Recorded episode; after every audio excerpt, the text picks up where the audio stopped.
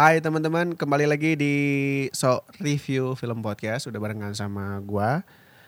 Dan sorry misalkan nanti sepanjang Sepanjang dengar podcast ini uh, Suara gua agak bindeng karena gue juga agak pilek sedikit. Dan menar dan lucunya juga ya di kantor gua nih Tiga orang uh, sakit semua dan sakitnya sama. Uh, Gua gak tahu nih di antara bertiga ini siapa yang menyebarluaskan wabah pilek dan radang tenggorokan ini ya? Gue nggak tahu. Dan kayaknya bukan gue ya. Gue masih aman-aman aja gitu. Ya dan buat teman-teman juga ya yang sibuk bekerja tolong dijaga kesehatannya lah ya. Kenapa ke situ ya? Tapi nggak apa-apa kita harus tetap menjaga kesehatan lah.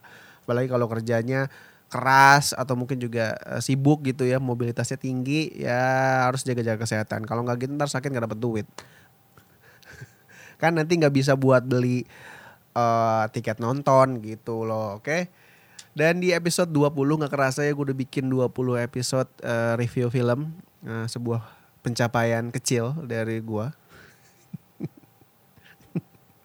aduh. Udah 20 di episode uh, gue lupa ya antara 16 ke atas nih. Secara pendengar uh, dilihat dari pendengar udah mulai turun tuh di data ya terakhir aja yang denger review gue ada empat. Dan gue respect sekali sama orang empat orang ini yang selalu mendengarkan. Gue nggak tahu nih orang yang sama apa enggak. Kalaupun dari sepanjang uh, eh, gue bikin podcast dari episode pertama sampai episode ke-20 ini dan orang itu selalu mendengarkan respect bro. Respect sis. Terima kasih banyak. Ya. Tapi tidak apa-apa. Gue akan buat terus. Nggak masalah. Nggak ada pendengarnya juga nggak apa-apa uh, karena gue suka melakukannya gitu. Uh, berbagi tentang film ngobrolin soal film tuh uh, gue gue suka gitu. Jadi udahlah tidak apa-apa ya. Walaupun gue berharap juga sih yang dengar banyak dan podcast ini bisa menghasilkan uang tapi kayaknya sulit ya tapi tidak apa-apa. Oke okay. sudah agak membelok pembicaraannya.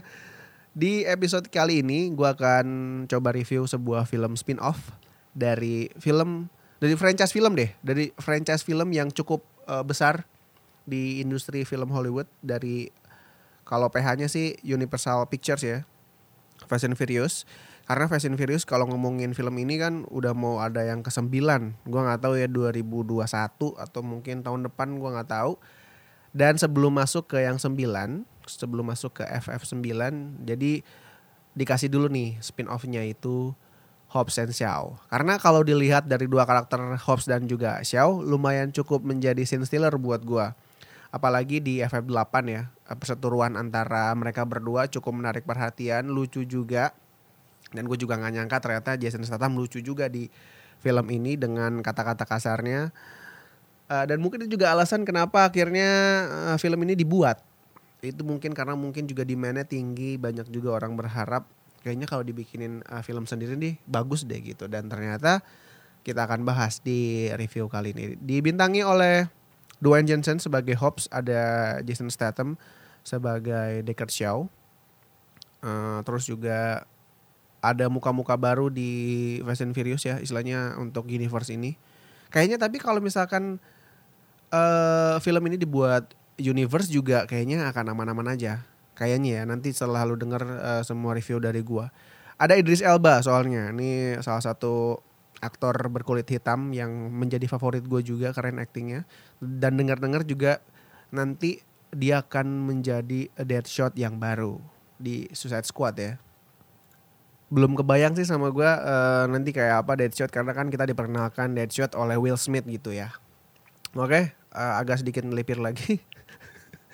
Terus juga ada Vanessa Kirby, ada Aiza Gonzalez, ada Eddie Martian dan juga ada Helen Mirren ya. Uh, ini nyokapnya Xiao di FF8 muncul kok. Nah kalau ngomongin soal cerita sebenarnya ini adalah hmm, cerita Vanessa Kirby yang mengamankan virus, virus yang bahaya banget namanya Snowflake uh, dari dia mengamankan dari sebuah organisasi atau mungkin sebuah apa ya ya bisa dibilang kayak ok, bukan oknum sih ya ya pokoknya pasukan lah or, uh, namanya Ition lebih ke organisasi sih namanya Ition ya uh, kayaknya memang akan disalahgunakan si virus ini oleh Ition ini makanya si uh, Kirby ini, Vanessa Kirby ini uh, mengamankan namanya Hattie, Hattie. Uh, bukan Hattie Gosendang ya. uh, terus akhirnya mengamankan dan Hobbs and Shaw juga akhirnya uh, harus uh, terjun untuk uh, menjalankan misi menyelamatkan uh, virus ini lah. Bisa dibilang sinopsisnya sedikit seperti itu. Nanti lengkapnya lo bisa lihat lah. Dan gue mungkin pertama akan membahas soal chemistry yang luar biasa sih menurut gue antara Dwayne Johnson dan juga Jason Statham. Karena udah kebentuk di awal di FF8 dan sekarang akhirnya di George Jorin tuh nih. Uh, Xiao dan juga Hobbs seperti apa nih. Dan karena kalau dua karakter ini dilihat mereka nih saling punya apa ya sama-sama punya apa ya punya ego yang tinggi lah nah jadi alhasil ya gitu uh, ledek-ledekan, hujat-hujatan, gesek-gesekan antara mereka berdua tuh nggak bisa lepas gitu. Dan udah gitu juga uh, apa namanya uh, unsur komedinya di film ini ya tadi seperti gue bilang memang mirip-mirip sama Deadpool. Banyak sekali kata-kata kasar di uh, film ini. Jadi saranin, gue saranin ya jangan nonton nih buat orang-orang yang umurnya di bawah 18 tahun kayak anak SMP, anak SD apalagi balita ya. Gue kadang suka bingung sama orang-orang yang bawa balita umur 4-5 tahun nonton film dewasa untuk apa gitu. Mereka pun tidak mengerti sebenarnya ya. Dan yang lucu yang lucunya lagi mereka ini uh, banyak sekali ya banyak sekali kombinasi yang tidak terduga untuk momen-momen komedinya gitu ya. Cukup memberikan tawa lumayan pecah juga menghibur juga karena memang kalau ngomongin film kan harus menghibur ini juga film cukup menghibur. Dan ada sensasi yang mungkin agak sedikit menggelitik karena kalau kita lihat dari posturnya Hobbs yang gede banget harus harus partneran sama Jason Statham yang sebenarnya kecil gitu. Walaupun memang badannya bagus tapi kecil. Jadi agak lucu sih komedinya di situ. Kelihatan ya dilihat dari uh, apa namanya penampakan antara mereka berdua gitu ya. Ini lumayan menarik perhatian juga.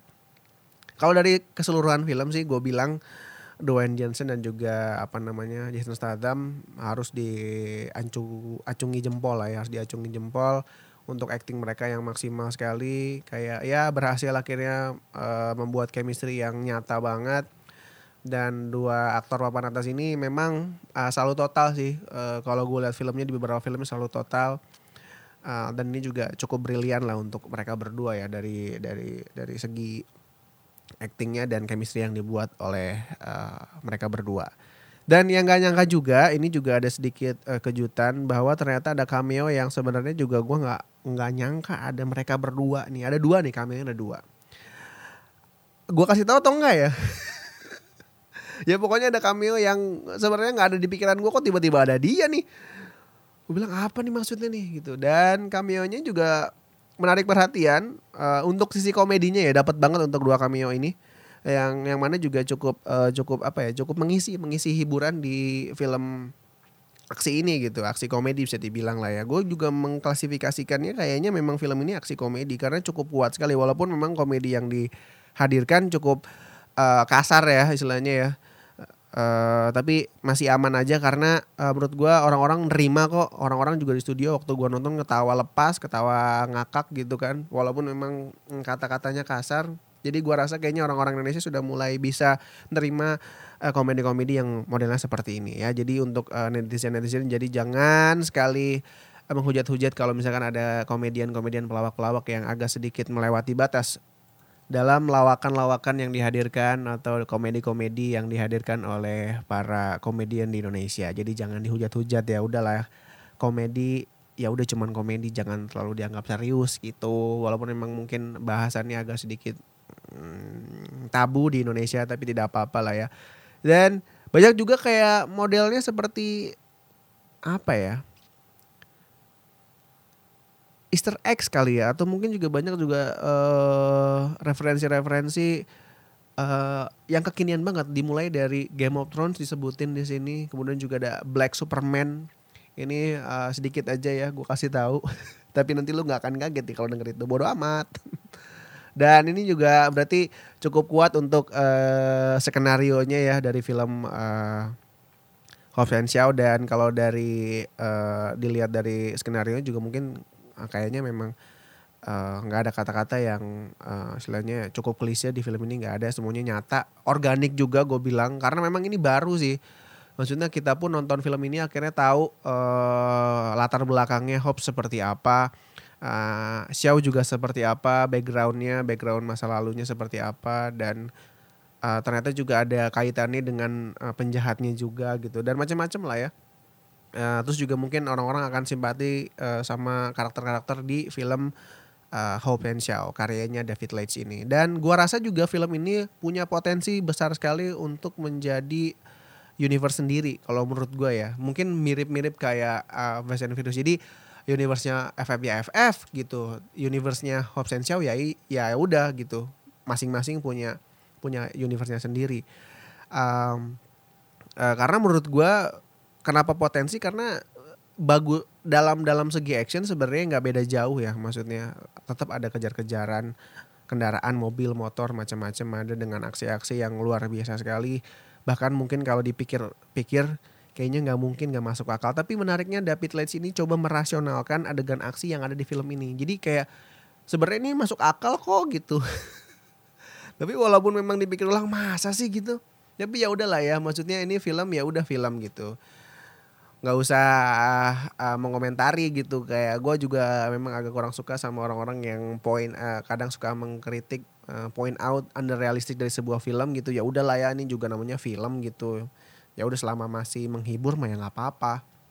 Aman-aman aja. Jadi stop untuk uh, berkomentar seperti itu. Dan yang cukup menarik perhatian juga si Idris Elba ini sebagai uh, penjahat di film ini namanya Brixton.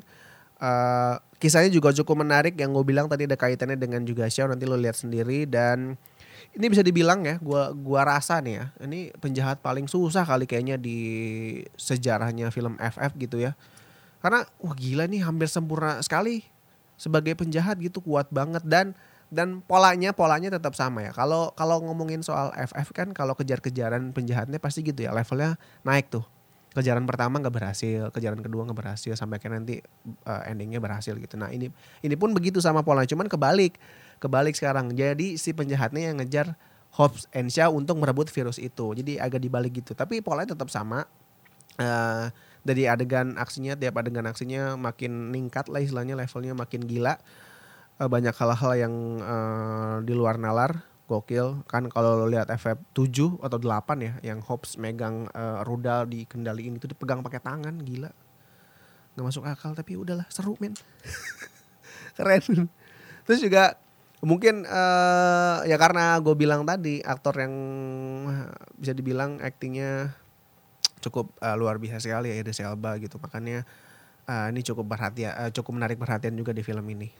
Uh, terus juga uh, apa ya hmm, adegan aksinya udah tadi segala macam dan mungkin nanti lu akan melihat kecanggihan teknologi yang kayaknya suatu saat akan ada di dunia ini kayaknya ya. Nanti lu lihat sendiri lah motor yang bisa begitu segala macam gokil. Gue kalau misalkan punya motor kayak si Brixton nih mantap sekali ya motornya bisa datang sendiri. Kalau dilihat kalau motor datang sendiri kan dilihat zaman dulu pun ada gitu zamannya kota Rominami ya.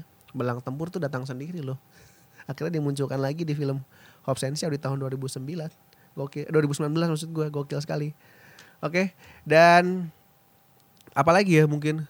Ya udah sih kalau menurut gue cukup segitu aja kayaknya. Dan filmnya juga uh, syarat aksi yang cukup memacu jantung lumayan uh, memacu adrenalin juga menghibur walaupun dengan komedi-komedi yang cukup kasar tapi aman-aman aja. Uh, dan gue juga berharap film ini juga akan ada kelanjutannya. Uh, dan ini juga layak untuk ditonton apalagi buat lo yang suka film action apalagi buat lo yang fans beratnya Fast and Furious bisa nonton film ini. Dan gue ngasih skornya 8,8 per 10 untuk film Hobbs and Shaw.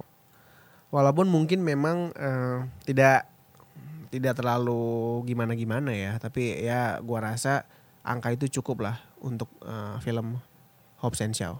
Oke? Okay? terima kasih sekali lagi teman-teman. Ketemu lagi nanti di uh, review film selanjutnya.